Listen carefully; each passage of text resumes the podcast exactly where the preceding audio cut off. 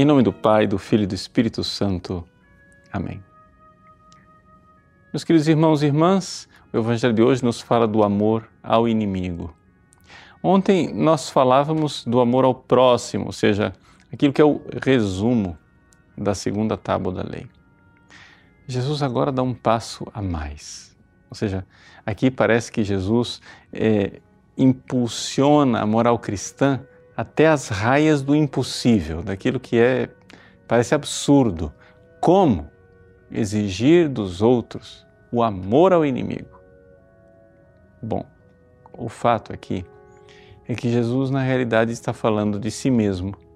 Nós estamos no Sermão da Montanha. O Sermão da Montanha é como se fosse uma espécie de fotografia do coração de Jesus nos vários ângulos possíveis, de tal forma que o Sermão da Montanha é a imitação de Cristo.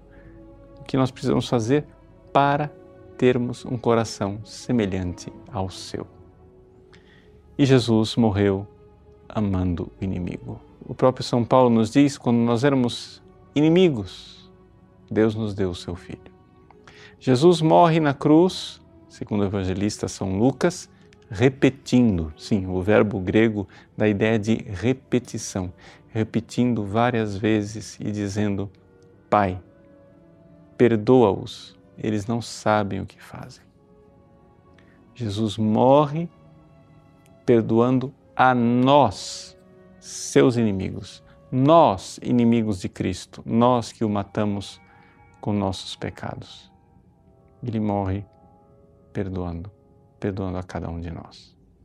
Então, é exatamente nesta realidade do perdão do Cristo, de ver o como Ele nos amou quando éramos seus inimigos, que a moral cristã então encontra o seu fundamento, ou seja, trata-se de nós agora retribuirmos este amor.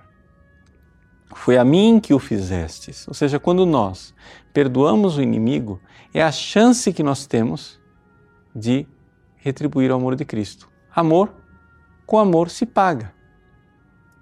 Ora, Cristo me amou quando eu era inimigo dele. Agora, como é que eu vou amar o Cristo, ele sendo meu inimigo, se o Cristo nunca vai ser meu inimigo? Só tem um jeito, se os meus inimigos forem vigários de Cristo, ou seja, forem a oportunidade que eu tenho de ter uma pessoa que me odeia e mesmo assim amá-la, mesmo assim querer o bem dela. A pessoa quer me destruir, a pessoa quer o meu mal, a pessoa quer que eu vá para o inferno. E eu lembro e digo: Jesus, quando eu merecia ir para o inferno, você quis que eu fosse para o céu. Quando eu merecia o castigo e o mal, você quis que eu fosse recompensado com a graça, a conversão e o bem. Eu quero agora, Senhor, que meu inimigo seja abençoado com uma igual conversão.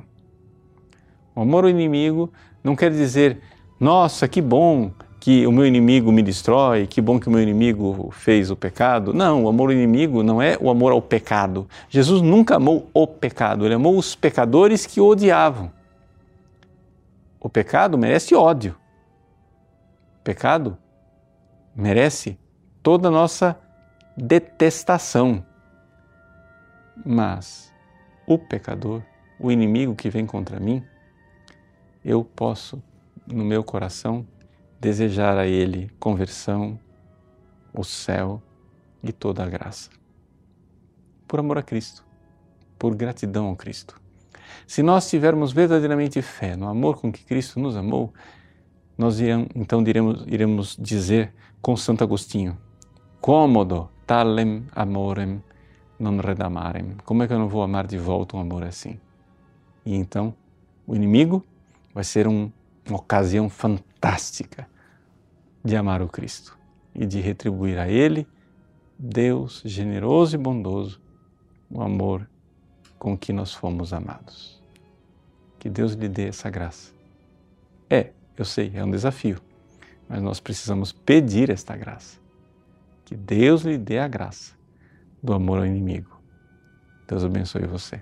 Em nome do Pai, do Filho e do Espírito Santo. Amém.